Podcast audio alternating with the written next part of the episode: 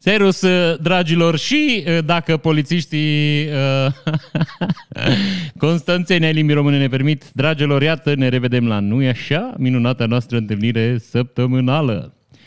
Uh, vreau să încep această, așa cum vă ziceam, minunată emisiune cu un post pe care îl scrie uh, un prieten de-a meu. Adică, cred că suntem prieteni, că nu ne-am mai vorbit de vreo 73 de ani. Dar am cumva... Am vrut să zic că am copilărit împreună, n-am copilărit, că eu eram mai în vârstă decât el. El copilărea și eu adolescent seneam ceva. Făceam ceva, nu știu. Adică știu ce făceam, mi-e foarte greu să vă spun și nu sigur că dacă v-aș zice ați mai avea aceeași părere bună despre mine. Deci, cetățeanul în uh, discuției Marius uh, e din Vișeu de Sus și stă în Islanda acum. Și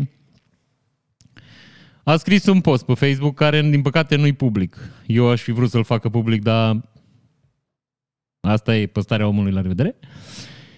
Și omul uh, zice așa, după meci, da? Zice așa.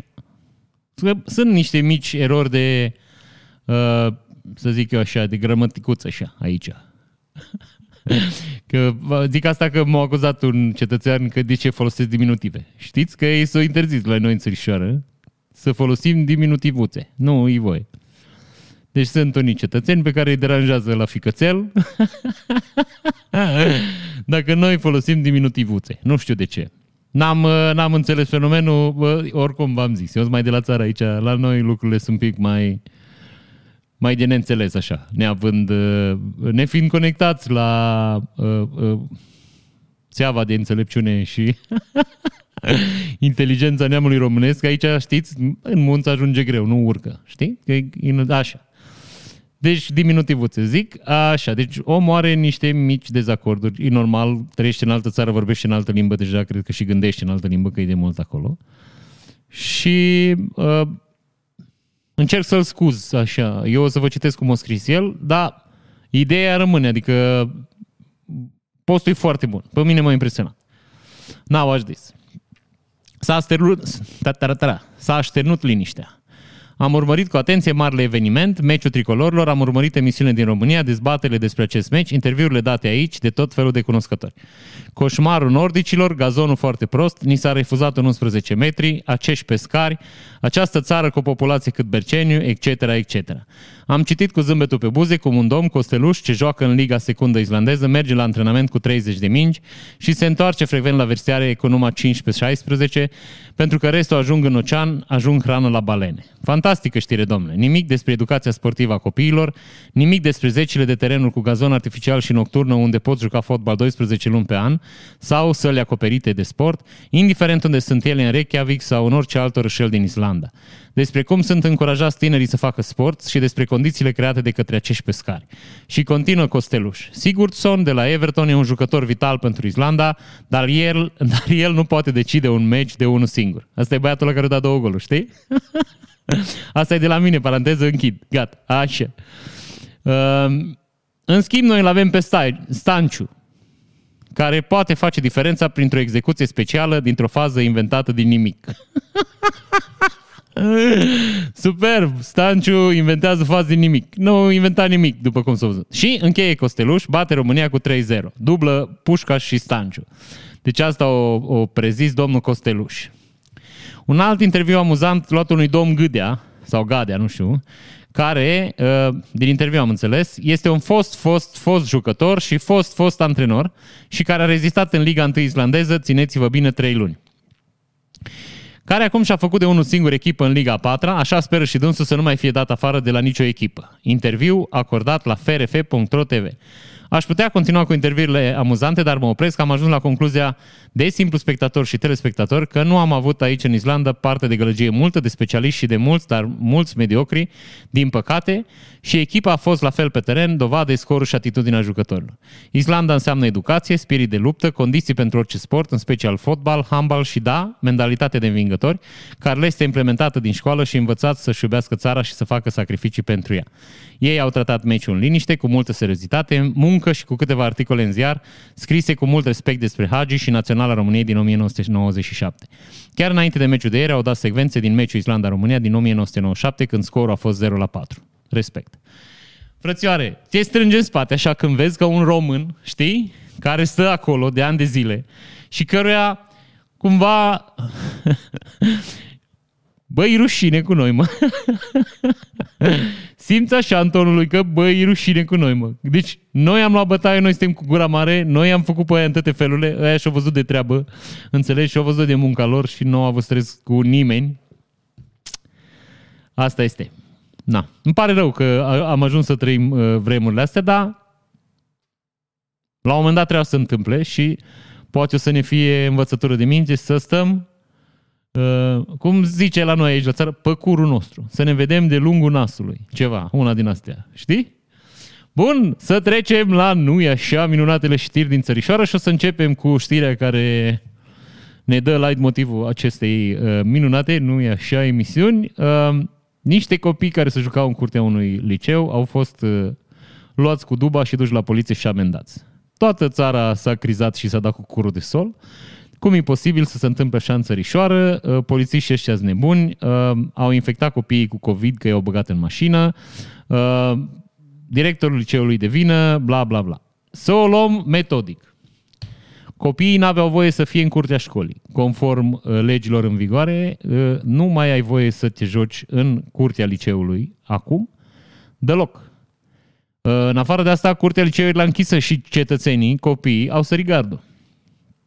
Acum eu înțeleg indignarea unor cetățeni că, băi frățioare, dar nu mai lăsăm pe ăștia nici să se joace, ceea ce într-o mare măsură e drept. Dar, atâta timp cât există o lege în vigoare care zice că n-ai voie și uh, în momentul în care tu uh, intri pe proprietate privată, pe proprietatea unei școli, unde practic tu nu ai ce căuta în afara orilor de program, tinerii fiind și puțin plecați din liceu, adică ei terminaseră liceul, înțelegeți ce zic eu aici, uh, ei încălcau o lege și noi încă, românii, că aici e problema mea și de-aia am vrut să discutăm despre știrea asta, noi avem problemă să respectăm legea. Noi interpretăm legile cum vrea mușchiul nostru și în favoarea noastră. Dacă nu ne convine, bă, nu bună legea. Deci, aici polițiștii au aplicat legea. Niște copii o sări gardă, au încărcat o proprietate, da? Și au jucat fotbal în curtea unei școli, lucru care este interzis de lege. Polițiștii au venit, au constatat ce o fi fi India, nu știu aici, infracțiune, nu mă pricep eu la astea. Nu știu care infracțiune, care că mai este una. Nu mă pricep. Ce o fi constatat ei? O constatat că s-a încălcat legea, na? Și eu luat pe băieți și o dus la, la poliție. De ce i-o dus la poliție? Pentru că bănuiesc că pruncii, jucând fotbal, n-aveau buletinele la ei. Ca să înțelegeți, așa se procedează. Bună ziua, bună ziua, vă rog să mă legitimați. N-am actele. Ok, vă rog să veniți cu la poliție. Așa se face. Deci polițiștii n-au făcut niciun abuz în cazul de față. Din potrivă, eu zic că oamenii și-au făcut treaba. Că până la urmă copiii au primit o amendă. Mm, da, s-ar putea să fie un gest un pic, un pic mai mult decât ar fi trebuit, dar, again, s-a, s-a încălcat legea. Deci, ai făcut o prostie, o mizerie, bă, frățioare, asumă-ți, plătește și du-te acasă. Nu mai fă scandal. Noi facem scandal. Ce stai, poliție? Bine că noi arestați pe nu știu care. Frățioare, respectarea legii începe de jos, de la talpă, de la băiatul ăla care sări gardul, joacă fotbal în curtea liceului. Chiar dacă nu pare că el face ceva ilegal. Dar el face ceva ilegal. Asta e toată șmecheria. Noi trebuie să ne obișnuim să respectăm legea, să nu mai contestăm autoritatea. Adică vine polițistul și le dă amendă și tu ești, bă, bă, pentru asta îmi dai amendă. Păi da, încălca legea. Adică eu zic că e foarte simplu. Nu, nu știu de ce avem discuția asta. Într-adevăr, există o hotărâre, o să vă citesc și pe aia, că zice așa. Prima oară, lege. Constituie contravenție, că v-am zis eu. Săvârșirea oricăreia dintre următoarele fapte, dacă nu sunt comise în altfel de condiții decât potrivit legii penale, să fie considerate infracțiuni. Aici am zis, contravenție, infracțiune, nu știu. Pătrunderea cu încălcarea normelor legale de acces în sediile autorităților publice, instituțiilor publice, instituțiilor de învățământ și spațiilor apărțânând acestea. A, copiii au încălcat legea. Bineînțeles, zice că există o lege dată acum în, uh, în pandemie. Da. Stați așa că eu găsisem la un moment dat. Uh, Legea 55 pe 2020, articolul 43, pe durata stării de urgență, autoritățile locale au obligația să asigure accesul cetățenilor pentru desfășurarea activităților sportive în aer liber cu acordul CNSSU în parcurile localităților și pe terenurile de sport ale instituțiilor aflate în administrare. Am înțeles asta. Am înțeles de ce folosește lumea argumentul ăsta, dar e invalid pentru că instituția de învățământ trebuie să asigure accesul. Instituția de învățământ trebuie să-ți lase poarta deschisă. Că ei nu au lăsat poarta deschisă sau că ei nu au vrut să lase copiii să se joace înăuntru, asta e altă discuție. Dar deocamdată noi avem o încălcare a legii, care trebuie, nu e așa, sancționat. Știu că sună nașpa ce vă zic eu acum aici, dar, vă repet, ca să avem o țară normală, așa cum ne dorim și cum visăm toți, toată lumea trebuie să respecte legea. De la băiatul ăla care joacă fotbal în curtea școlii, până la, nu știu, o să vedeți oamenii care fură milioane de euro. Toată lumea trebuie să respecte legea. Nu se întâmplă, dar asta e cu totul și toată discuție. Și o să trecem la noi așa știri mai serioase, serioase. mai serioase, dar înainte de asta o să-mi pun o bere. Am primit bere. Știți că am vorbit. Am primit o bere, adică, nu are să vă mine. Am primit două, dar una am băut. și uh, cumva o să mă prefac că o beau pe asta în premieră sau cea. Uh, n-am fost foarte încântat. E un pic prea amară pentru gustul meu. Eu v-am zis, prefer lucrurile mai dulci. Mai ceva. Da,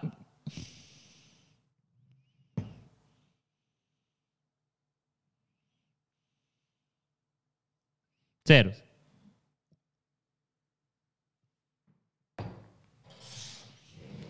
Are un gust așa, parcă e un pic afumat, nu știu cum.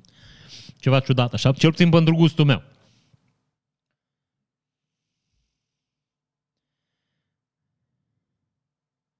Pale ale. Pale ale.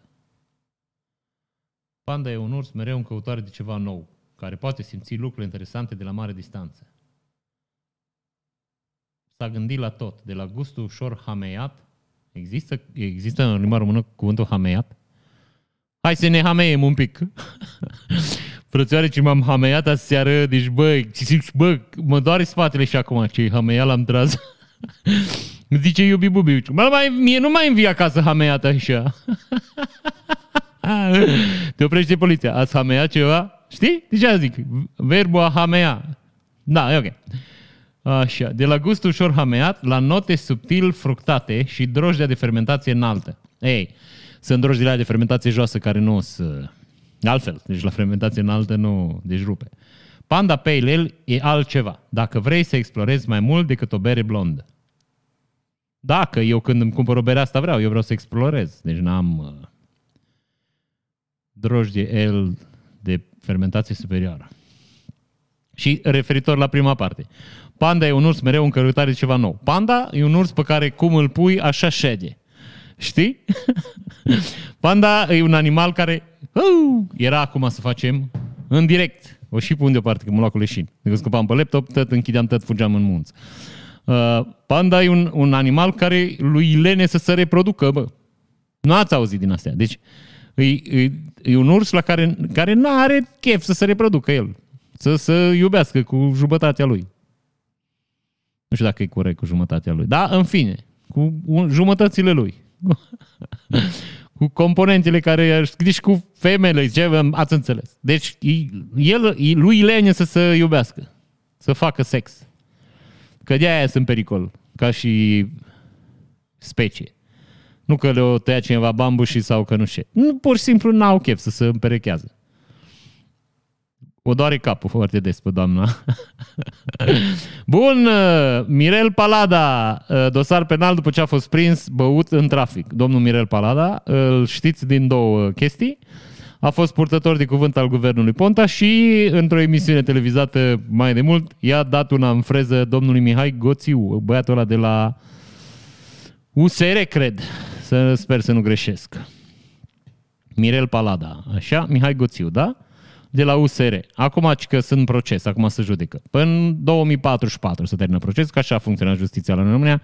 30 de ani durează. 27 de ani durează. Așa, nenea au fost oprit în trafic, era hameat, așa cum v-am zis.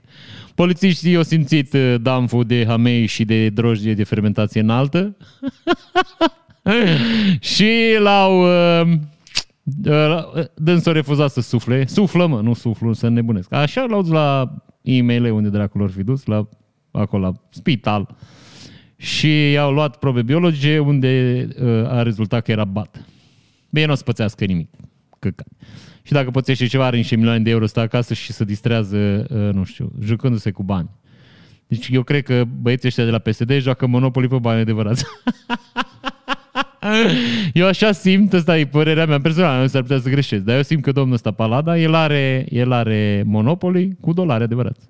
Știi? Deci, nu știu cât sunt Monopoly, cât 50 de mii, 60 de mii de dolari. La el bani adevărați. Așa.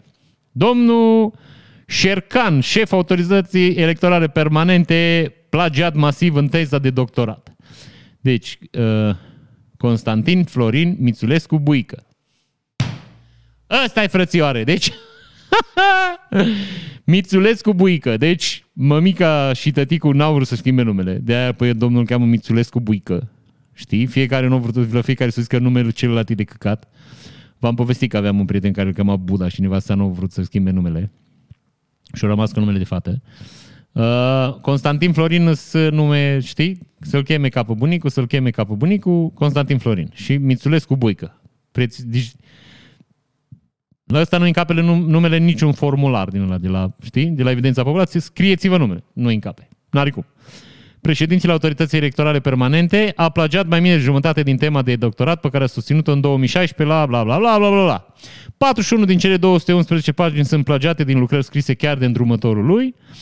Emilia Șercan mai arată că în timp ce studia, ce urma studiile doctorale la UNEAP, Mițurescu Buică l-a angajat în funcție de consilier personal pe fiul... Ai, n-are rost. Deci băiatul ăsta care e șeful la autoritatea electorală permanentă e un hoț, de fapt. Și acum să vă explic cum funcționează asta și să, ca să vă faceți o idee despre fenomen, să înțelegeți de ce sunt așa multe uh, lucrări din astea uh, plagiate. Pentru că lucrările nu le făcea băiatul ăsta, nici măcar nu le făcea uh, nimeni din cei care ar fi trebuit să le facă, adică din îndrămători sau ceva. Pur și simplu le fac studenți. Deci studenții ca să se întrețină în facultate, ia mi se vede un degețel la județ, ia. Zic, urcă scările și că... Așa. Deci studenții să se întrețină în facultate, să mai mănânce și gura lor, să mai fumeze și o țigară. Uh, mai bea și ei una. o tanita, că i-am înțeles că tanita revine. Așa, uh, fac lucrări de diplomă. Asta fac. I se dă tema, ăla se la bibliotecă, ia 40 de cărți, copiază textul frumos, că pe el nu interesează că deci el nu stă, îți dai seama că nu se pricepe, că el e student la mecatronică și face lucrare de diplomă, uh, nu știu, contextul, nu știu, infanteriștilor în armata lui Ștefan cel Mare. N-are nicio treabă, înțelegi? E da, el se duce la bibliotecă, ia cărți și copiază pagini întregi din cartea respectivă. Bineînțeles că toată lumea știe că lucrarea diplomei de căcat, inclusiv îndrumătorii și inclusiv cei care o verifică. Că, iarăși îți spun, un om care verifică o lucrare de diplomă, care e într-o comisie care se ocupă de asta, trebuie să fie un cetățean integru care să verifice că, nu știu dacă știți, dar există un soft care verifică dacă lucrarea ta e copiată din alte părți. Nu mă refer la Google, și cu Google poți verifica, dar este un soft special care se folosește să verifice dacă lucrările astea interesante de doctorat, de diplomă, de bla bla bla, sunt copiate. Înțelegeți?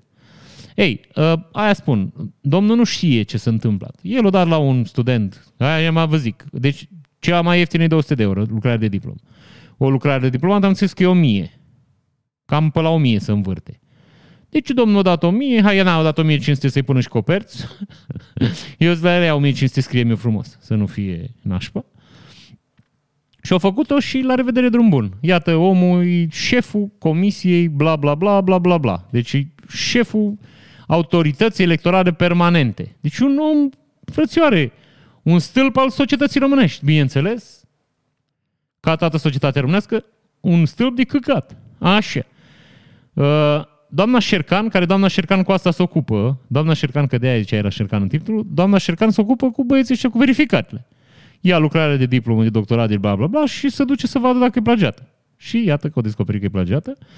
Și doamna Elimina Șercan l-a sunat pe ăsta și a zis, domnule Mițulu, Mi, Mițulețu, Lețu, Vezi? Ce stai cu diminutiv? Nu poți. Că dacă ar trebui, Mițuleț. nu e Mițulețul. Așa. Mițulețul Buică. Buic. Buică nu e diminutiv. Așa. Puteți să-mi spuneți titlul tezei noastre de doctorat? Adică chestia care se presupune că tu ai scris-o și că ai lucrat la ea vreo 2 ani și care ai avut o temă pe care te să o știi, că tu ai făcut research, ai făcut cercetare pentru ea. Și ăla zice, titlul tezei mele are legătură cu controlul civil democratic asupra forțelor armate. Nu vi l-aș putea spune complet acum, pentru că sunt la spălătorie și sunt prins cu niște treburi. Deci el la spălătorie e prins cu treburi. El se duce la spălătorie și îi spune de la spălătorie. Îi dă o listă, asta ai de făcut. El are treabă când se duce la spălătorie, așa. Și nu mi puteți spune întreg acum? Zice doamna Șercan. Și el zice, nu aș putea, nu aș putea, pentru că v-am zis, pe lângă faptul că sunt foarte obosit, de două săptămâni tot încercăm să închidem niște alegeri. Deci e la spălătorie, e obosit și încearcă să închidă alegeri. Și el zice, am înțeles, dar e titlul tezei. Și el zice, și eu, sunt de acord. V-ați făcut singur teza? Și el zice, da. Ați plagiat? N-aș putea să spun asta, pentru că potrivit verificărilor antiplagiat, nu aș putea spune că am plagiat. Ați înțeles ceva? Eu n-am înțeles nimic. Da, bă, ideea e că a fost un dialog aici în care omul pur și simplu încearcă să o dă, dă o dreasă. Fostul director al apelor române, trimis în judecată DNA, mită de un milion de euro. Potrivit surselor citate, pe când era încă în funcția de șef, Sandu Victor a pretins sume de bani și a primit cu titlul de mită de la un om de afaceri suma de 4.830.000 de lei, în schimbul alocării de fonduri necesare executării unor contracte încheiate de societatea comercială administrată în fapt de om de afaceri cu Administrația Națională a Apelor Române. Banii ar fi fost virați de societatea omului de afaceri în contul la două firme controlate. Deci, băiatul a câștigat o licitație, bănuiesc că a făcut treaba și când să-i dă banii, nu sunt bani, nu se poate, nu se, bă, comisia aici, aveți, n-ați săpat drept aici, știți? Uh, a, trebuie să chemăm un evaluator aici, mi se pare că n-ați pus destul beton. Parcă e puțin, nu vi se pare că e strâmbat, trebuie să... Și nu au ce face odată un milion de coco, frățioare. Mită de un milion de euro. Deci un om, într-o funcție publică, poate cere în România o, și să primească, că aici e interesant, un milion de euro. Ei, eu, în momentul de față, eu aș lua un milion de euro de la băiatul ăsta, dacă aș fi statul român, și aș lua 10 milioane de euro și la băiatul care o da mită. Că dacă noi pedepsim numai oamenii care, care iau, dar nu facem nimic împotriva celor care dau, știi? Fenomenul nu o să se oprească, pentru că românii așa s-au învățat. Bă, trebuie să dai mită. Și nu o să se termine niciodată. Deci noi în continuu o să trească să, nu știu, să privim societatea așa că să dă mită. Deci ar trebui să se dă egal. Să-i confiște firma, mașinile, casa, ce are la pe numele lui, la revedere drum bun. Și vă asigur eu că ar fi un exemplu bun, câțiva ani nu s-ar mai da mită. Știi? Dacă s-ar întâmpla așa dintr-o dată. Asta zic eu așa, deocamdată. Ideea e că cetățeanul ăsta a luat un milion de euro din banii mei și a tăi. Laurențiu Baranga a acuzat că și-a falsificat diploma de bacalaureat, a fost plasat în arest la domiciliu. În caz că nu știți, Laurențiu Baranga, mănânc că nu știți, este fostul șef al Oficiului Național pentru Prevenirea și Combaterea Spălării Banilor. Deci un alt băiat, înțelegi? Acum e inițial la pușcărie preventiv pentru că ăsta și-a falsificat diploma de BAC pe care a obținut-o la 32 de ani. Țara noastră, după cum vedeți, e condusă de niște incompetenți proști care nu a fost în stare să-și ia diploma de bacalaureat până la 32 de ani, mă. Și băiatul ăsta se ocupa de prevenirea și combaterea spălării banilor. Păi dacă tu la, la oficiul ăsta ai un băiat care și-a luat diploma de bag la 32 de ani, ce pretenții mai poți să ai? Ce, ce știe ăsta să facă? Dacă el nu a fost în stare să-și ia bacul, mă. Care bacul e, nu știu, cel mai important examen din viața unui om, mă. Deci atâta de handicapat și atâta de... Și îmi cer scuze față de persoanele care au un handicap, dar el, el, eu zic că e handicapat. Deci și-o luat bacul la 32 de ani și iarăși vă spun, sigur și-o luat pe pile, că la 32 de ani. Eu îți garantez că dacă tu nu ți-ai luat bacul la 18, tu la 32 de ani, că fix 14 ani mai târziu, tu nu mai ții nimic minte, frățioare, din română, din fizică, din matematică, nimic. Absolut nimic. De șpagă, șpagă, șpagă. Așa. Persoana în cauză este cercetată pentru inducerea și menținerea în eroare a mai multor instituții publice prin depunerea dosarului de angajare a unor documente de studii falsificate și care ulterior au fost desfințate de către instanțele judecătorești competente. Polițiștii precizează că în baza documentelor de studii falsificate, Baranga a ocupat o funcție, funcție importantă, prejudiciu reclamat 640.000 de lei. Bă, vă sunteți nebuni? Păi 640.000 ăsta e salariul lui pe un an, mă. Șeful Oficiului Național pentru Prevenirea și Combaterea. E te doar Așa. Uh, stați așa și nu mișcați. Bă, cum îl cheamă pe băiatul ăsta?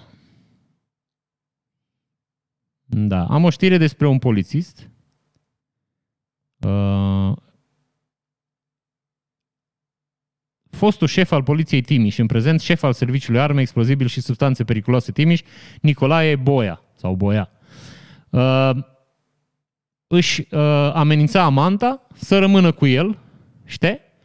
Și o hărțuia pe femeie. Femeia l-a reclamat la DNA și în momentul în care a fost prins în fapt, el a zis că stați un pic, că eu de fapt nu hăituiam și nu hărțuiam și nu aveam nimic cu femeia. Era doar informatoarea mea că noi uh, urmăream un grup uh, infracțional și ea ne dădea informații. Te doare mintea. Și acum iarăși zic, am putea să credem varianta asta în cazul, adică ar putea să se întâmple așa. Și uite, un mesaj trimis de el, femeii care era informatoare și care, bineînțeles, trebuia să nu e așa, dea în gât niște infractori. Te iubesc enorm, nu, am, nu avea încredere în oameni, ești o fată deosebită care nu meriți să mai suferi, tu nu te gândi la mine ca la un răufăcător. Eu sunt omul care sunt la picioarele tale, îmi pun viața pentru tine în joc, eu nu te văd decât pe tine, iubirea mea. Dacă îmi spui că unul s-a uitat urât la tine, l-aș mânca. La un moment dat am vrut să te iau și să fugim unde vrei tu în lumea asta, tu decizi. Dacă am ajuns eu, care sunt un bărbat puternic, să zic că tu decizi ce vrei mai mult de la viață. Deci e clar, absolut clar, eu n-am niciun dubiu, nu știu dacă voi aveți și dacă aveți înseamnă că sunteți niște răi și o faceți din răutate și sunteți hateri. Deci se vede clar că femeia îi furniza informații despre un grup infracțional și el... Acum, s-ar putea el să fi încercat metoda Loverboy, știi? Să, să, știi, să încearce, încerce să o cucerească ca să primească informații de la ea. Că am înțeles că polițiștii mai fac asta. Da. Între timp, nenea Radu Moraru mai primește o sancțiune. Păr total, până la ora actuală, uh, să, de la nașul mare 100 de mii de lei datorii. Deci 100 de mii de lei amenzi. Uh, domnul Radu Moraru, știți, aveți o, are o televiziune, emite din Canada și uh, vorbește prostii. Deci vorbește prostii, frățioare. Deci, uh, în principiu că uh, nu există COVID, că uh, dacă te, deci uh, uh, vaccinarea de fapt o să fie cu niște nanoparticule care ajunse în sânge o să fie controlate cu rețelele 5G și oamenii o să fie, nu știu, ceva făcut sau controlat. Eu n-am înțeles asta niciodată și vă repet încă n-am găsit pe cineva să-mi explice de ce ar vrea cineva să controleze oamenii de pe planetă. Chiar, eu n-am înțeles asta. Ce, care ar fi scopul? Ce să facă cu ei? Ce, ce, ce ai putea să faci cu, nu știu, cu băieții ăștia? Că, iarăși îți spun, oamenii care cred în conspirațiile astea nu sunt cele mai ascuțite creioane din penar. Știi ce zic? Adică nu sunt... Băi, frățoare, vă, nu, nu v-ați dat seama nimic? Aia de cap. Trebuie să luăm de la cap. Deci, aia zic că ce să faci cu oamenii ăștia? Nu știu, să pui să facă de... Nu știu, abar n-am. Așa, uh, scazi imunitatea bombardând creierul copilului pe care îl traumatizezi toată viața.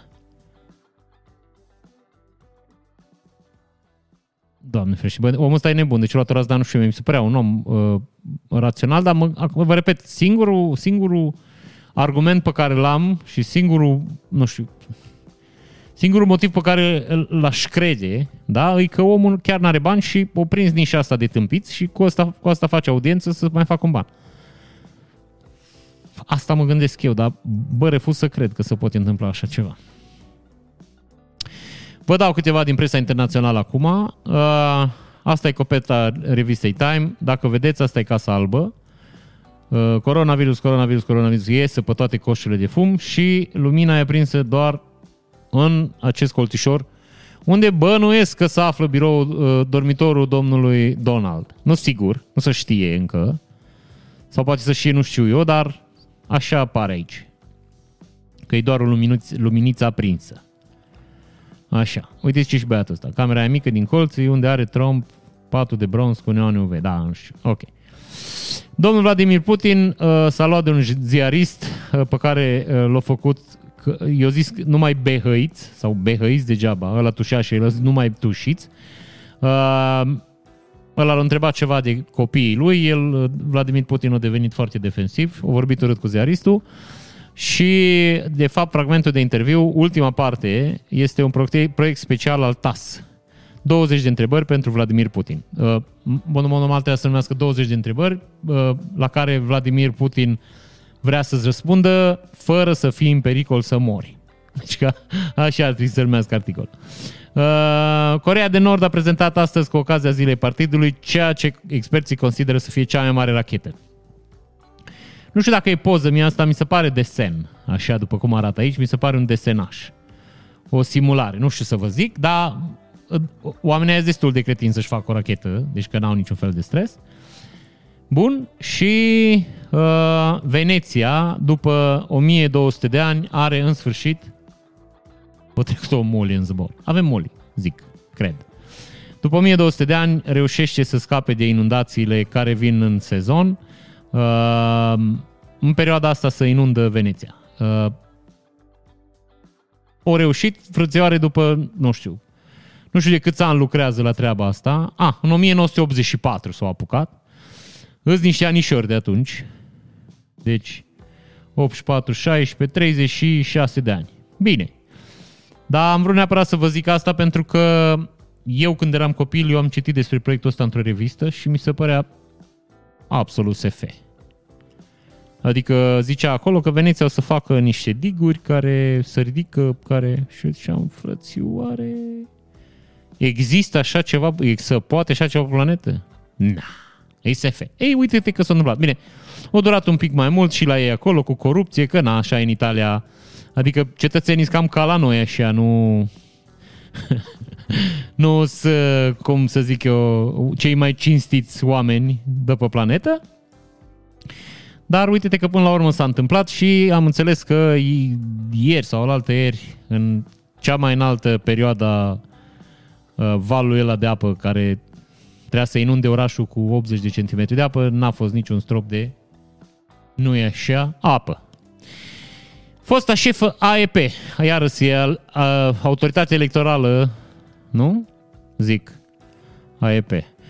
Autoritatea electorală permanentă, achitată definitiv în dosarul în care este acuzată că a primit mită 275.000 de euro. Deci o doamnă care în 2008 a primit 210 euro, uh, adică o casă, de la o firmă, așa, în cursul anului 2009 a primit 210.000 de euro, în cursul anului 2011 a pretins de la reprezentanții aceia societăți comerciale un Land Rover, un autovehicul marca Land Rover, și în 2011 a primit 50.000 de euro de la administratorul unei alte firme, intervenind la Ministrul Economiei astfel încât omul de afaceri să fie primit în audiență, fapt care s-a și întâmplat la scurt timp de la intervenția Anei Mariei Pătru.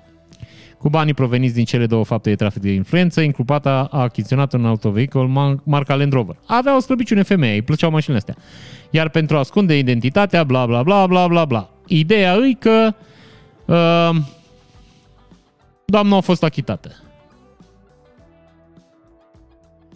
Nu se zice de ce, dar eu bănuiesc că a fost achitată pentru că uh,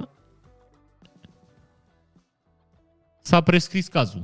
Adică eu cred că s-a terminat, s-au încheiat, cred. Sau oamenii nu au fi putut să demonstreze.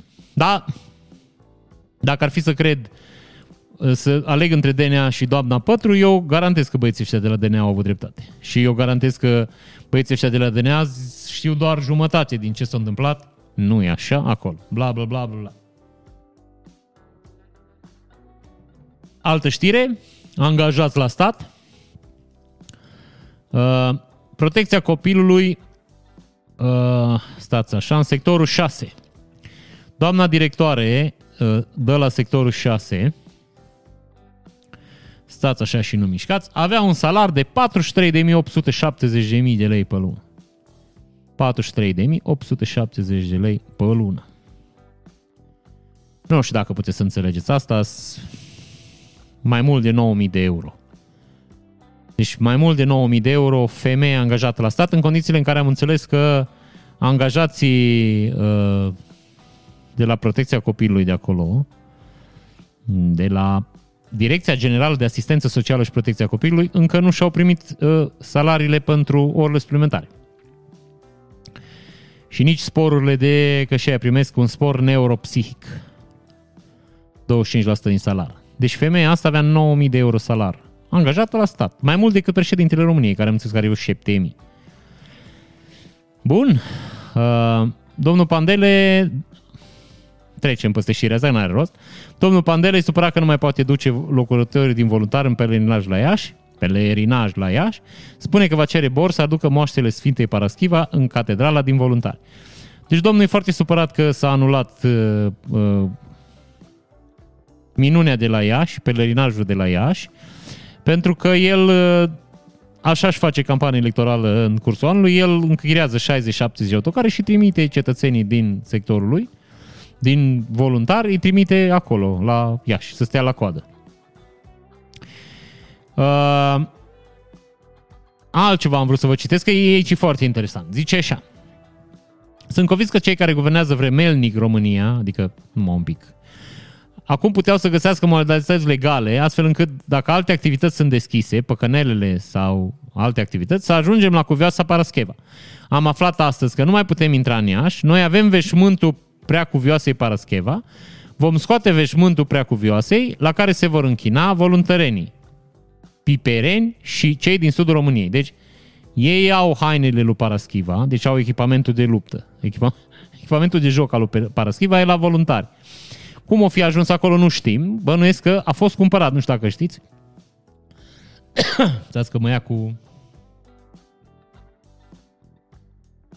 Moaștele să vând și să cumpără. Deci moaștele pur și simplu ca și cum ți-ai cumpărat un strung sau altă... Vedeți? Eu știu. Sau o altă sculă, să faci bani. Așa să cumpără moaște. Văd că domnii au cumpărat, că iau banii și au făcut televiziune pe banii oamenilor, da? Ei și-au cumpărat echipamentul de joc a Paraschivei. Și e interesant că dacă o aduc pe Paraschiva la Iași, ar putea să o și îmbrace. Deci, practic, să face reunirea Sfintei Parascheva cu echipamentul ei de joc. Adică ar trebui să întâmple asta. Așa. Și uh, domnul e foarte supărat că uh, nu e așa. Uh, pelerinii uh, voluntari nu pot să ajungă la Iași să sărute, nu e așa, minunea. O să mai avem o știre despre, stați așa, stay tuned, cum mai zice. Da. Petre Roman, Angel Iordănescu și Dumitru Dagomir scoși de pe lista consilierilor PSD. Nea Ciolacu, șeful la PSD, s-a enervat puțin în perioada asta. Și ca să mai spele puțin din mizerile pe care le-a făcut doamna, doamna Firea, îi scoate pe băieții ăștia din schemă. Inclusiv pe domnul Dumitru Dragomir, care știți foarte bine că a făcut patru ani de pușcărie după ce a primit niște milioane de euro de la RDS, da? Știți asta, da? Dar domnul Dragomir zicea că el nu vrea să iasă, el nu părăsește echipa. Singurii care și-au dat demisia de bunăvoie a fost Daniel Pancu, care eu nici știu că a fost acolo, și Cornel Dinu. Deci, frățioare, înțelegeți ce echipă de consiliere avea doamna Firea? Te doare mintea, mă. Așa. Din nou, domnul Ciolacu zice, face curățenie în PSD, baronul Mariano Prișan și Viorica Dăncilă au fost executați. Acum, Bă, Prișan l-a dat afară că nu mai a fost ales. Acum trebuie să înțelegeți că în partidele astea Aici trebuie să performezi, aici e ca la lupi, nu există. N-ai performat, trebuie să acasă. Pe doamna Dăncilă o dat afară că era omul lui Dragnea și până la urmă era previzibil, aveau nevoie de un motiv, uite că l-au găsit și o dat afară. Oricum, dânsa era președinta uh, diviziei feminine. a părții frumoase a partidului, uh, a PSD-ului. Cum era? Uh, nu, n-are rost. Cu doamna Dăncilă n-are rost. Vreau să zic că e partea inteligentă, dar făceam un oximoron aici, nu merge. Între timp, doamna Firea iarăși în partea uh, Mercur în retrograd și iarăși îi, îi convinsă că au fost furate alegerile. Și acum dă în judecată pe toată lumea că au fost furate voturile. Știți că are, păi o influențează foarte tare Mercur. Când Mercur iese din retrograd, zice, da, mi accept uh, înfrângerea. Sunt un om care știe să piardă, uh, asta este o să acceptăm tot uh, electoratul ales și când intră Mercuria în retrograd începe. Am fost furat, am furat, eu am câștigat de fapt, uh, Nicușor Vlad un hoț, bandit, știi? Așa. Deci cam asta e doamna Firea, acum în partea când care dă iarăși din nou în judecată pe toată lumea. Inclusiv domnul Tudorache, care și dâns a pierdut și el tot spune că e foarte întristat că lumea nu se uită la dovezile care au fost prezentate la Antena 3. Eu v-am mai zis eu, dacă la Antena 3 ar zice Hristos a înviat, eu nu i-aș crede. Deci eu, orice s-ar întâmpla să zic Antena 3, eu n-aș crede. Aș avea îndoiel și în legătură cu matematica. Dacă zice că 2 cu 2 fac 4, vă repet, ar trebui să verific. Dacă e uh, o știre adevărată. Adică n-am niciun fel de încredere în ce spune Antena 3. Eu chiar nu înțeleg de ce există postul ăla și nu înțeleg de ce nu, nu, nu avem o autoritate care să interzică genul ăsta de mizerii, mă, de, de dezinformări și de, de, de manipulări grobiene, mă, deci nu înțeleg. În fin, nu avem noi, nu o să ajungem niciodată, pentru că și PNL-ul, vedeți că nu fac altceva decât să pompeze bani în ei. Exact cum au făcut acum, când le-au dat, vezi, doamne, bani, milioane de euro, să ne învețe să ne punem corect masca. Bătaie de joc. Așa. Domnul Daniel Florea, care a fost și el primar la uh, București, în sectorul 5, sau cred că au rămas primar în sectorul, nu mai știu, a pierdut un proces în care uh, cetățenii de la Plus îi cereau să explice ce au făcut cu bani în 2019, cu bani publici, zic. Și domnul Florea au refuzat pentru că el fiind la PSD, el nu trebuie să respecte legea. Nu știu dacă știți, dar orice cetățean are voie să vadă cum să cheltuiesc banii în orașul lui. Adică poate să ceară, facă o cerere înscris la o primărie și să primească o informare. Da, aia, aia, aia, aia s-a cheltuit acolo așa. Domnul Florea au refuzat și drept urmare domnii de la Plus l-au dat în judecată, au câștigat și acum vor primi informațiile. Stay tuned că o să vedem cine știe ce, ce mizerie au mai făcut. Revenim la domnul Ciolacu, că l-am părăsit și nu-i bine așa. Uh, PSD-ul nu va avea candidați penali la parlamentare. Vedeți că până la urmă tot efortul ăsta a USR-ului uh, cu fără penale în funcții publice dă roade și uh, PSD-ul nu prea au ce să facă și să conformează și ei regulilor. Așa că, uite-te, nu o să avem, zic ei, penal în funcții publice de la PSD. Așa, mai avem un anunț, domnul Piedone nu intră în PSD, să discută doar un fel de alianță ca să aibă controlul asupra Consiliului Local în sectorul 5. Exista o știre cum că domnul Piedone a fost prezent la o ședință a PSD-ului și toată lumea s-a întrebat dacă omul se reintegrează în PSD. Mm, no. Uh, domnul Grindeanu, care se pregătește uh, cu spor să fie prim-ministru, zice, uh, promite creșterea pensiilor cu 32% și a salariului minim cu 57%. Mie asta îmi place foarte mult. Cum crește PSD-ul salariul minim așa din buzunar, că pe ei din pix, că pe ei nu interesează, că nu dau ei banii ăia, știi? Deci mediul privat trebuie să-l dai. 57% salariul minim creștere înseamnă că foarte multe societăți o să închidă chioșcul, că n-au de unde plăti. Pentru că sunt prea multe taxe pe, pe, pe salarii și pe, pe orice se poate imagina și n-au cum trăi. Deci foarte multe firme trăiesc doar din faptul că dau salarii minim. Știu că nu-i bine ce vă zic acum, știu că ar trebui să fie mai bine, dar până la urmă asta e situația. Și iarăși vă spun, uh, salariul e impus de piață. Dacă Uh, cum să vă zic eu, dacă piața ar permite, eu zic că salariile ar crește, că chiar dacă firma aia dă numai salarii minime, că vrea patronul să facă profit, o altă firmă o să zică, bă, nu avem angajați, hai să dăm un pic mai mult și ar crește prețurile, salariile și ar lua, bă, știi? Ar fi o concurență, că până la urmă salariul îi dictat de concurență, nu îi dictat de, uh, că zice statul, bă, trebuie să dați atâta. Nu? Înțelegi ce zic? Deci concurența trebuie să-l, să-l dicteze. Și salariul minim acum nu mai știu cât e, 2000 de lei, deci o să ajungă până la 3000 de lei. Ceea ce destul de bine să primești 3000 de lei, bineînțeles impozitabil, da? Dar fără niciun fel de stres. Adică orice faci, că aici ai problema cu salariul minim, că orice faci trebuie să primești salariul ăsta. Înțelegi? Ei mai propun așa, uh, stați că mai aveau ceva interesant, ajutor până la 100.000 de euro pentru afaceri, căcat, Uh, mai aveau ceva cu scutirea de impozit, stați să găsesc. Bonurile de masă să fie scutite de impozit, asta e o mizerie că să impozitează bonurile de masă, deci chiar și asta e o mizerie incredibilă. Deci un jeg ordinar, adică lasă firma să dă oamenilor un, un tichet de masă să să poată să mănânce și statul ia impozit și pare. Mi se pare absolut incredibil de jegos. Dar nu trăim în țara în care oamenii fură banii și trebuiau să mai scoată bani din ceva. Așa, era ceva cu 6.000 de lei, dar așa, ca și de obicei nu v-am... Știți? Nu mai găsesc acum. Da. Vreau să vă zic de asta pentru că era de fapt ideea cetățenilor de la de la USR. Ei propuneau acum să fie uh, nu fine, nu mai găsesc. Deci ei propuneau, USR-ul propunea să nu se mai perceapă taxe pe salariul minim. Adică, bă, dacă e 2000 de lei, să iei 2000 de lei. Adică să iei, nu știu, 400 de euro. Ăla să fie salariul, că la noi dacă îl impozitează, nu mai iei, iei 200. Și soluția nu e să crești salariul minim, că nu vă repet, nu o să poată să-l plătească nimeni, soluția e să-l scutești de taxe. Dacă chiar vrei să faci să câștigi oamenii mai mulți bani, nu le lua taxe pe salariul minim. Că iarăși îți spun, salariul minim la oamenii care nu au o pregătire într-un domeniu. Oameni care oricât de rău ar suna și oricât de rău nu vrem să fim, oricât de răi nu vrem să fim, sunt niște oameni care nu, na, nu îi ajută ceva. Au niște probleme, că alți oameni nu stau pe salariu. Deci, știi? Un om care are o calificare, care știe o meserie, care știe o limbă străină, care să-i scurcă, nu stă pe salariul minim. Cei mai mulți bani.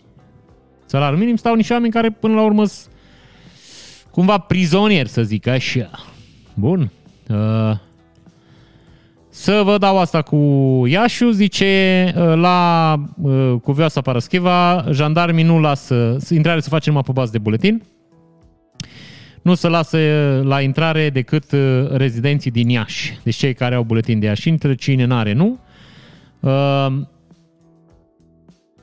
purtătorul de cuvânt al Mitropoliei Moldovei și Bucovinei zice sunt foarte puțini pelerini, sunt mai puțini în Oriaș decât într-o zi obișnuită, abia sunt câțiva în catedrală, nu ne așteptam să vină mulți pelerini. Nu ne așteptăm să vină mulți pelerini.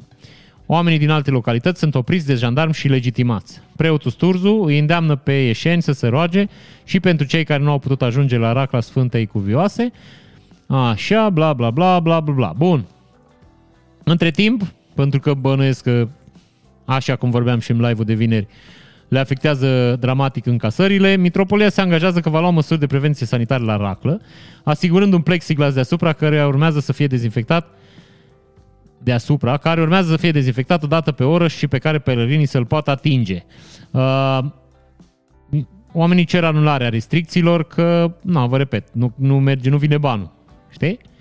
Și uh, asta e părerea mea personală. Ei, bineînțeles că s-ar putea să fie din cauza că ei își doresc ca oamenii să nu știu, să vină și să se roage în biserică și să le fie mai bine. Bănesc că asta, de, de asta luptă mitropolia.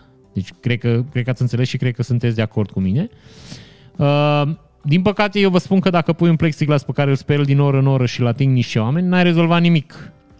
Um, dacă un om e bolnav în ora aia, îi îmbolnăvește pe toți ceilalți care pupă bucata de plexiglas. În afară de asta, nu știu, mă pricep la moașe, nu știu cum să transmite uh, minunea și dumnezeirea prin PMMA, deci prin acril, știi? Nu știu dacă faptul că are un plexiglas te mai ajută, te mai dă putere, trec razele ce vor fi trecând ele, știi? Dacă trec pe un plexiglas. Deci eu zic că e idee proastă, dar repet, oamenii care ieri păreau că o înțeles și nu mai vor să se înghesuiască, acum vor din nou să se bage acolo și să pună un plexiglas. Uh, să vă vorbesc un pic și despre cabinetele parlamentare, care de fapt îs, uh, o devenit o afacere. Uh, pentru că cetățenii care angajează oameni, bineînțeles cu salarii plătite de stat, pot să detașeze oamenii în diverse instituții ale statului. Și de acolo nu mai pot fi date afară pentru că ei sunt detașați, nu pot fi concediați. De exemplu, Nea Tudor Meleșcan, Teodor Meleșcan, are doi băieți, doi cetățeni, nu doi băieți ai lui, are doi angajați, da? Uh, unul detașat la Consiliul General al Municipiului București, la Autoritatea pentru Supravegherea și Protecție, amândoi de fapt, pentru Autoritatea și pentru supravegherea și protecția animalelor. Deci, o, o altă autoritate, deci supravegherea și protecția animalelor, care nu face nimic și bănuiesc că cetățenii de acolo duc bine, au niște salarii mari. Așa. Uh, bineînțeles că jurnaliștii au încercat să dă de domnul director general, deci asociația asta are, are director general, vă dați seama ce autoritate noi asociație, mă scuzați. Uh, bun, uh, nu a reușit să dă de domnul director, care le-a spus că o să, răspundă, o să le răspundă în scris. Uh, sunt mai multe cazuri de, de deputați care au... Uh, uite, Romeo Nicoar, deputat PNL din Satul Mare. Uh, are un angajat detașat la Administrația Națională a Apele Române. Ocupă o funcție publică fără concurs în momentul ăsta prin detașare. Păi detașări în sistemul public sunt enorm de multe. Poate asta e o chestie care ar trebui reglementată, zice el, în viitor. Deci, ca să înțelegeți, e foarte simplu. Te angajează la cabinetul parlamentar o perioadă și te detașează unde vrei tu. Pe un sălăruc bun, trai nenea că nu te poate da nimeni afară că tu ești detașat. Tu nu ești angajat la asta. Și, drept urmare, vă repet, din nou, zeci de mii de uh, pile și de relații și de copii și de uh, amante uh, sug din banii poporului. Era să zic altceva, dar nu zic, că știți că nu zic. Uh, revenim puțin în capitală. Șoferii primăriei capitale pierd sporul de pericol. Domnul Nicu Șordan zice, mi se pare nerezonabil. Mie începe să-mi placă, v-am zis Nicu Șordan, mai ales că le taie macaroana la băieți. Uh, încă nu am date cu privire la plasarea unei antene în interiorul primăriei, dar chiar dacă ar exista o antenă în interiorul primăriei și ar exista niște norme care să împună acordarea unor sporuri pentru oamenii care stau în instituție, acest spor nu se aplică șoferului care circulă prin oraș, care trăiește în oraș, cum trăim fiecare dintre noi. Acordarea unui spor de pericol pentru un șofer din primăria capitalei este un lucru nerezonabil, a declarat la RFI, Radio France Internațional, în caz că nu, nu sunteți la curent, primarul ales al, Buc- al Bucureștiului, Nicușor Dan. Uh, deci cetățenii, șoferii din București, care sunt angajați ai primăriei, primesc spor de pericol. Uh, și ca să înțelegeți, și doamna Firea proceda la fel. Există sporul pentru expunere la praf și sporul de la ecranul computerului. Și ca să vă faceți o idee așa cât de mic, nu vă spun foarte multe, dar vă citesc un pic despre salarii. Șef birou, salariu, 13.000 de lei. Frățioare, înțelegeți aici? 3.000 de euro. Spor condiții 1700 de lei. Director general, secretar general, arhitect, șef, administrator public, salariu 18.000 de lei. Spor condiții 2.300 de lei. Auditor, salariu 11.700 de lei. Spor condiții 1.500 de lei. Secretar, dactilograf 4.000 de lei. Spor 500 de lei. Șef depozit 4.200. Spor condiții 545 de lei. Portar, paznic, pompier, salar 3.200. 4.000 de lei. Spor condiții 400-500 de lei. Deci așa să facem mămică. ăsta e. Se angajează salarii mici la bugetar și după aia umflă cu uh, sporuri la salar. Uh, în București știți să închid acum restaurantele. Uh, bineînțeles că patronii de restaurante sunt foarte supărați. Pe bună dreptate, toată lumea ar fi. Uh, și zic că la Nuba e, puho- e puhoi de lume și nouă ne închid restaurantele. Uh, un lucru interesant, până acum nu i-a deranjat că la Nuba era puhoi de lume, știi? Că așa e la români. Bă, ăla încalcă legea. Ei, lasă-o calce. În momentul în care are și el de suferit, își amintește că ăla a încălcat legea. Și aici, cumva, eu am o nedumerire, că, iarăși vă zic, dacă noi toți am reclama și am fi, cum zice legea, vigilenți, nu legea, e de la Cinema City, zice să fim vigilenți. Știi? Când intri în sală și dacă vezi că cineva înregistrează filmul, să fii vigilent. Eu sunt vigilent. Când... Așa. Uh, noi, deci noi începem să reclamăm că alții fac căcaturi, numai când ne afectează personal pe noi.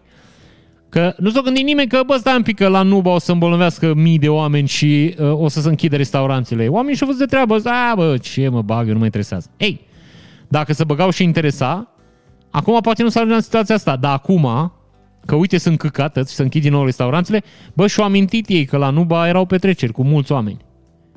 Înțelegi ce zic aici? Și nu mi se pare corect. Că dacă ar fi să facem, nu știu cum să vă zic, dacă ar fi să o luăm pe a dreaptă, bă, trebuie să respectăm legea. Dacă legea zice să nu faci, păi nu faci. Dacă vezi că cineva face, bă, trebuie să sun la poliție, uite, ea fac. Că toată lumea știa că la Nuba sunt petreceri, nu avea nimeni niciun stres. Toată lumea știa că Nuba, adică nu avem dovezi aici, dar sunt niște vorbe că uh, în spatele uh, acestor uh, locații, că sunt mai multe, există niște cetățeni cu afinități politice, să zic, ca să fiu așa, mai, mai elevat în exprimare. Bun.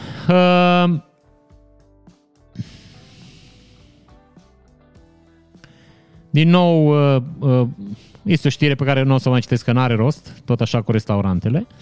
Nuntă cu 200 de participanți spartă de polițiștii din Slatina. Invitații n-au apucat să mănânce nici aperitivele. Au fost încălcate normele de distanțare fizică. Păi, vedeți ce vă spuneam eu aici? Păi, tu ai restaurant și faci nuntă cu 200 de oameni. Știi că e ilegal și îți asumi amenda, că până la urmă, eu vă spun că am asistat eu la o discuție cu niște cetățeni și au zis, bă, trebuie să fac nuntă, păi cum, că noi... Păi asta este, plătim amenda, știi? Plăteau amenda și polițistii stăteau și nu aveau ce să le facă. Uite că au ce să le facă. Eu vă spun, eu aș, în, aș înăspri puțin legea. Eu aș retrage autorizația de funcționare oricărui restaurant care încalcă legea. Pentru că uite-te din, din niște mizerii din astea.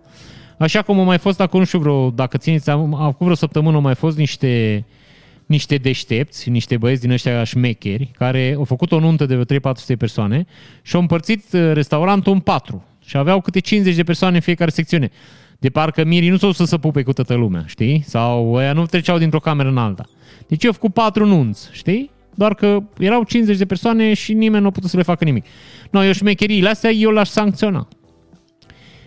Adică dacă îi să, cum să zic eu, dacă îi să, să încercăm, nu că, dacă, dacă ne organizăm să scăpăm de virusul ăsta, păi toată lumea trebuie să o facă, nu numai unii.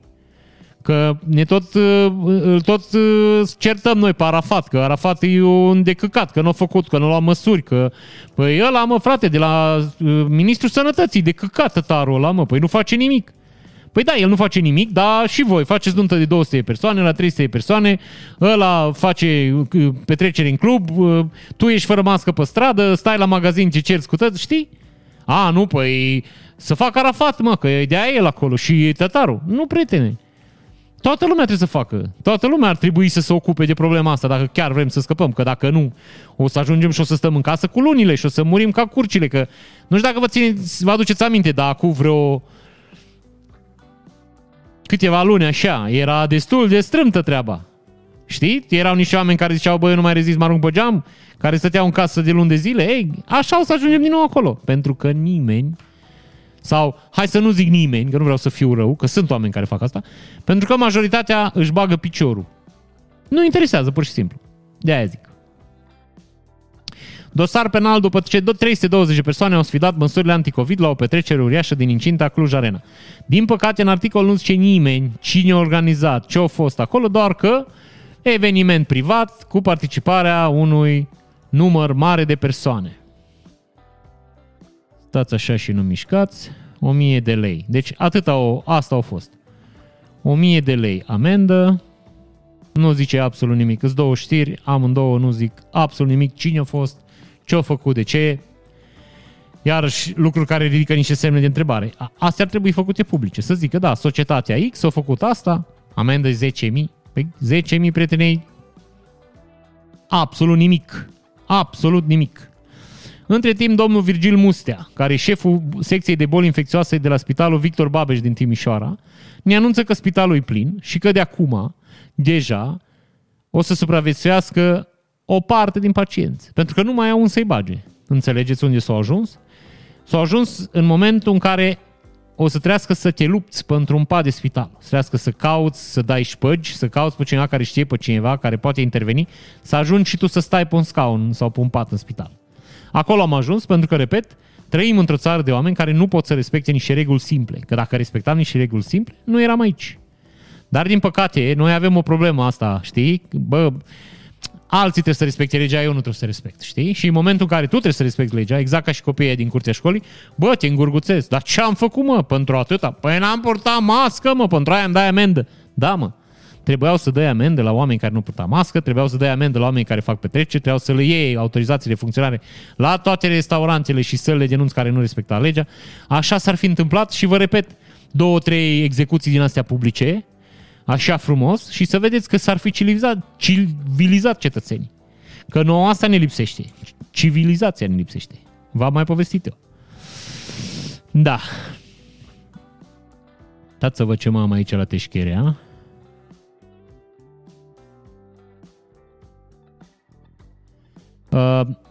O veste destul de interesantă. Senatoare USR renunță la pensia specială, anunță că va demisiona cu o săptămână înainte de finalizarea mandatului. Nu știu dacă știți, dar uh, pensia specială se dă uh, doar dacă uh, ai un mandat întreg. Deci dacă cumva ai plecat cu o zi înainte de a-ți uh, încheia mandatul, nu primești pensie specială. Femeia din, uh, o cheamă Florina Presadă. Uh, femeia din, uh, hai să zicem, conștiință, da? Un exemplu bun, iată. O declară că o să-și dea demisia pentru că nu vrea să primească pensie, pentru că deocamdată nu s-o anulat și ea ar fi primit o pensie specială în alte condiții. Uh, din păcate vedem și la USR acum niște scandaluri absolut penibile și eu v-am spus și vă repet, cred că domnul Barna uh, e absolut un pericol la, la adresa uh, existenței partidului ăsta pentru că îl duce în, în, în derizoriu. Au uh, invalidat candidatura unui domn pe care îl cheamă Vlad Teohari și care câștigase uh, dreptul de a fi pe lista de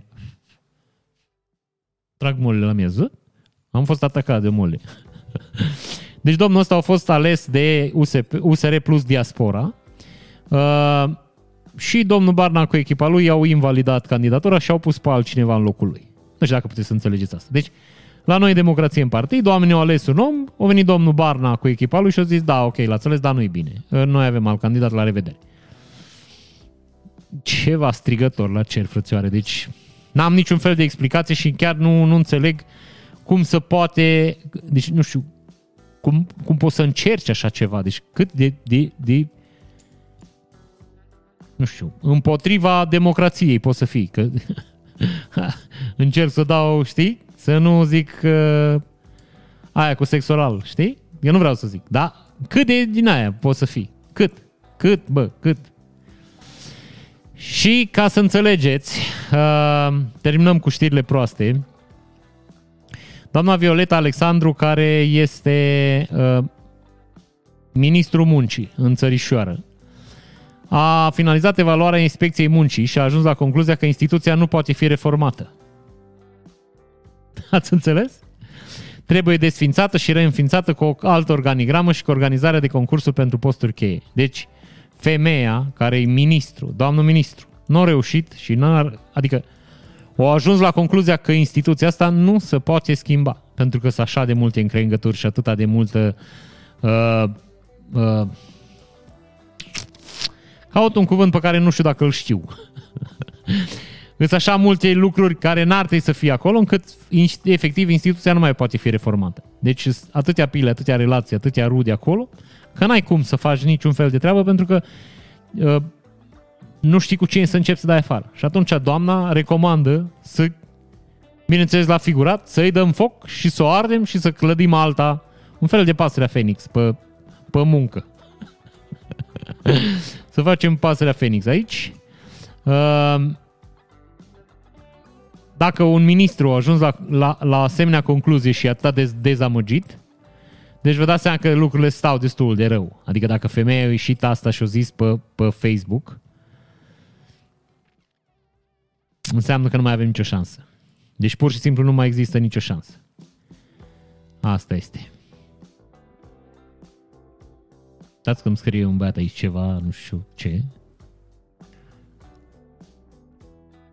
Da, în fine, o să vedem altă dată. Și să începem cu nu e așa uh, partea veselă a emisiunii. Avem iar o oră. Trebuie să, trebuie să fac cumva și să mai tăiem din știrile astea, mai taie din ele de ele dracu și să facem, uh, să ajungem așa cam la o oră.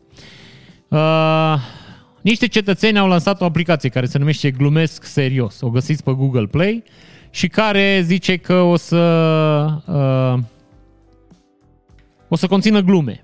Am vă spun asta pentru că oamenii mi-au scris și mie că dacă n-aș vrea să public acolo, lucru pe care eu l-am refuzat politicos că eu nu consider că am ce, adică eu nu consider că un generator de glume care are nevoie de o aplicație sau eu n-aș putea genera glume pentru o aplicație, că n-am timp și nu mă ocup cu așa ceva. Uh, dar uh, le-am promis că dacă pot să-i ajut cu un shout-out, iată, asta și fac acum. Uh, dacă sunteți interesați, o găsiți pe Google Play. Nu știu dacă e bună sau rea, nu știu ce glume au, că, vă repet, n-am stat și mă interesat. M-am interesat. Dar e bine că există. Așa, mămică. Un preot catolic a fost arestat în timp ce întreținea relații sexuale cu două doamne în altarul bisericii, unde el presta, cum ar veni. Problema e că acțiunea era vizibilă din stradă, unde un, bineînțeles, suflet, cum, zice, cum zicea poetul nostru Ion Minulescu, un suflet caritabil i-a pozat și a pus pe net, a venit poliția să-i asălta pe toți trei, domnul era cu două, o să vă arăt un pic cum arată domnul și o să înțelegeți. Ăsta e băiatul. Așa, și astea doamnele, astea sunt dominatoarele, cum își zic ele. o actriță de 41 de ani, Mindy Dixon și uh, Melissa Chang de 23 de ani. Așa.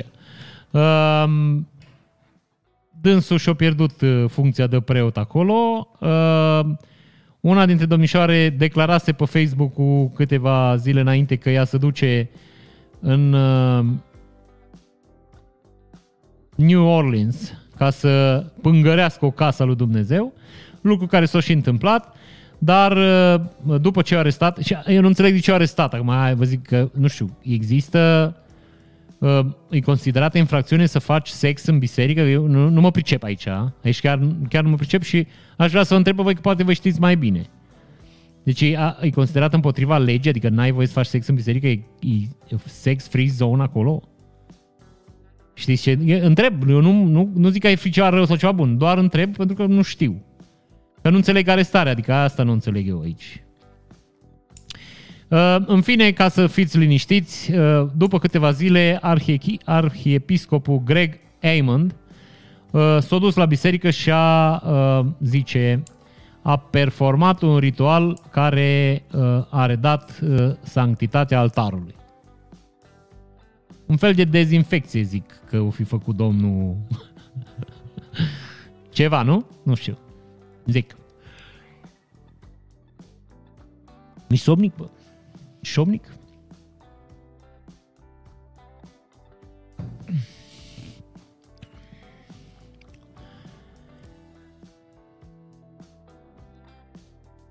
Cleopatra Stratana a împlinit 18 ani și la petrecerea de majorat, prietenul ei, care are 20 și ceva de ani, 24 zic, nu știu, sper să nu greșesc, uh, Stai să zic și cum îl cheamă, că știam cum îl cheamă. A, da, da, da, da. Iubitul ei, Edward Sanda. Așa. Care are, nu mai știu câți ani, niște ani. În fine. Ci că, deci o certă în căsătorie, ă, ea a fost ă, încântată, ă, tatăl fetei Neastratan și el foarte încântat. Bineînțeles că cetățenii s-au agitat cum e posibil, e maltratarea copilului, e vai de mine și de mine, cum să poate așa ceva, să se oprească nunta, să știi, deci cetățenii s-au îngurguțat și s-au încruntat și s-au revoltat că, vezi, Doamne, fetița să căsătorește prea devreme. De parcă e problema lor, știți? Eu mă gândesc că Pavel Stratan are un, pas, un plan ascuns. Cleopatra o să mai scoată o melodie când o să rămână însărcinată, o să aibă un băiețel pe care o să cheme Ghiță și Cleopatra o să aibă din nou o melodie că îl așteaptă pe Ghiță diseară la portiță. Știți? Așa, de-aia mă gândesc că Stratan încearcă o revenire, asta mă gândesc. Și la asta se așteaptă și el, știi? Deci vrea să, să profite un pic. Niște moldoveni care au fost prinși la vamă, în lava granița cu Ungaria, cu băutură de vame și unguri, au fost obligați să arunce toată băutura. Cetățenii, în schimb, au băut-o pe loc. Îți dai seama câtă minte trebuie să ai, deci câtă, cât pot, câtă glagorie poți să ai să faci lucrul ăsta. Da, în fine, între timp, video nu mai este uh, disponibil. Ne pare foarte rău. Dimineața mergea. Vă mai arăt o poză foarte drăguță. Nu știm exact din ce localitate se întâmplă acțiunea. Uh, un băiat de la Glovo livlează cu calul. Știi? Poate i s-o fi rupt lanțul la bicicletă, plus că bănesc calul e mai greu de furat. nu trebuie să-i dai nici asta. Așa. Și uh, vă prezint un act artistic din, uh, din Berlin, că povesteam la live-ul de joi că Berlinul e un oraș cultural și că se întâmplă foarte multe lucruri faine și vreau să vedeți, să fiți martori la un asemenea lucru fain. Bineînțeles că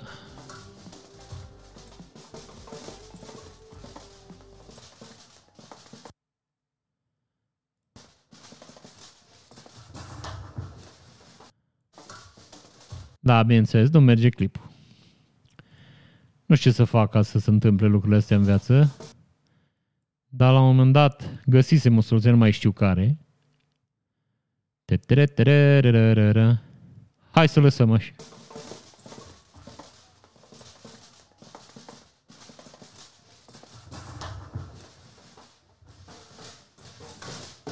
Știu că nu mă credeți, dar asta e artă.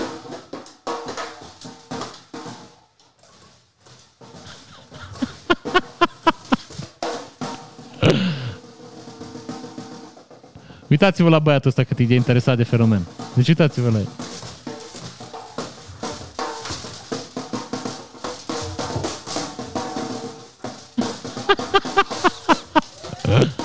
uh, great job, man! Uh.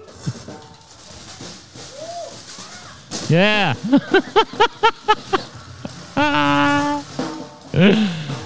Mai are un pic, stați așa. Perfect! Uh! Știi, ăsta e genul, la frățioare îmi dai un pic o tobă că am... Uh, am... Trebuie să fac un act artistic aici în ăsta. Bine! Stați așa, era botul, era bot, asta e la ruș. O să încerc să oprim sonorul pentru că ne penalizează niște instituții. Uh, Uitați-vă la meu ce viteză poate să aibă pe organism.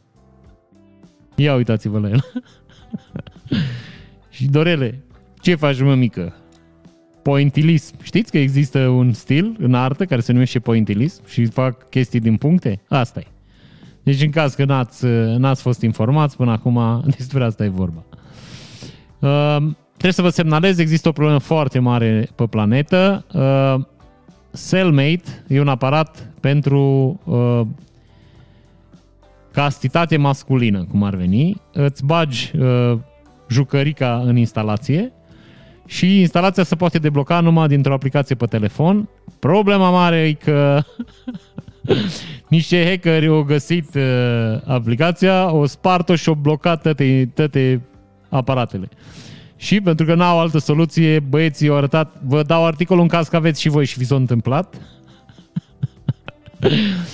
Trebuie aici făcut, explică în, în... Dacă nu, dați-mi un mesaj privat și vă dau link-ul. Deci trebuie să faci aici ceva cu firile astea, n-am, că n-am stat să citesc. Și cam asta e răspândirea pe glob la instalațiile astea de uh, castitate masculină și uh, îi zice cellmate, e ca și, știi, te, face, te duce cu gândul la pușcărie. Și eu mă gândesc că e o abordare total greșită. Deci eu aia zic că eu n-aș... Eu, eu, deci eu dacă aș inventa un obiect din ăsta, pentru castitate masculină, eu nu l-aș pune la băiatul la agresor, știi, la partea agresivă. Eu l-aș pune la partea pasivă în fund. Știi? De exemplu, nu știu, aș pune o chestie în fund care să muște sau să înțepe sau să, știi? În fundul băiatului ăla. Ce uite, îți bagi asta în fund și nu mai ai probleme niciodată. Știi? Nu, nu s-ar mai întâmpla niciodată nimic. Înțelegi ce vă zic eu? Că degeaba ai pui la băiatul ăsta. Că vezi, cu aplicație telefon, rupe firele, faci și o de jos. Nu. No.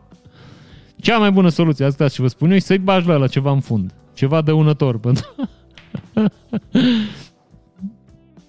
Bun, sărim de la una la alta că așa suntem de coerenți și o să vă arăt uh, o chestie care mie mi se pare foarte drăguță. Deci cam ăsta e viitorul omenirii. Deci în partea asta ne îndreptăm. Băiatul ăsta are un, un câine cal, nu știu ce îi, de la Boston, Boston Dynamics, nu știu dacă știți. E o companie din uh, state care face look-alike, animale din astea care, roboți care seamănă și se comportă exact ca niște animale și am eu și-o, și-o legat o șaretă la el, mă înțelegi? Bun, avem o reacție foarte drăguță de la EMAG. Zice așa, uh, probabil că îi băteam dacă marcam mai multe goluri decât ei. Am vrut să vă arătăm cine își dorește cel mai mult victoria de seară, așa că am dat secretul, dus secretul lui Tata Puiu la următorul nivel și ne-am luat 2358 de icoane ca să fie. Hai România!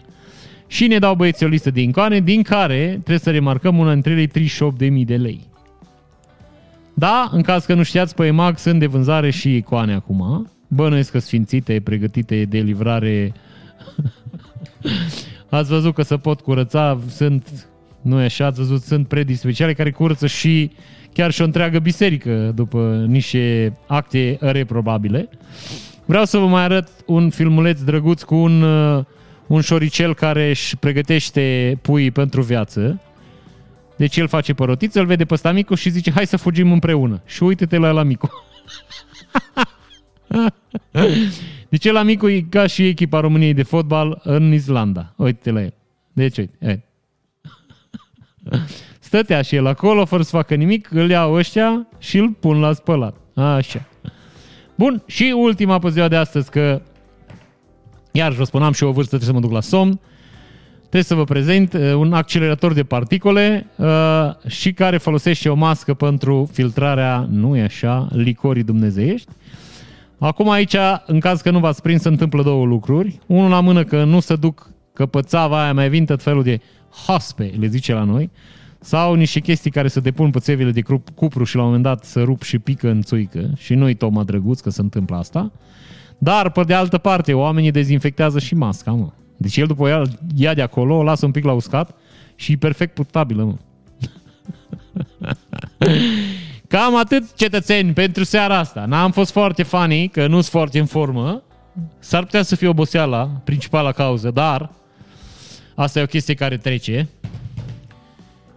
Ne vedem uh, joi. Ne vedem joi cu cetățenii de pe Patreon, că așa am rămas, că ne vedem o dată la două săptămâni. Să vedem ce mai vorbim, ce mai zicem, ce mai facem, ce mai punem țara la cale. Poate, poate o să avem pe săptămâna viitoare și camera mult dorită. Sperăm. Cetățeni, vă doresc o seară frumoasă și numai bine. V-am țucat.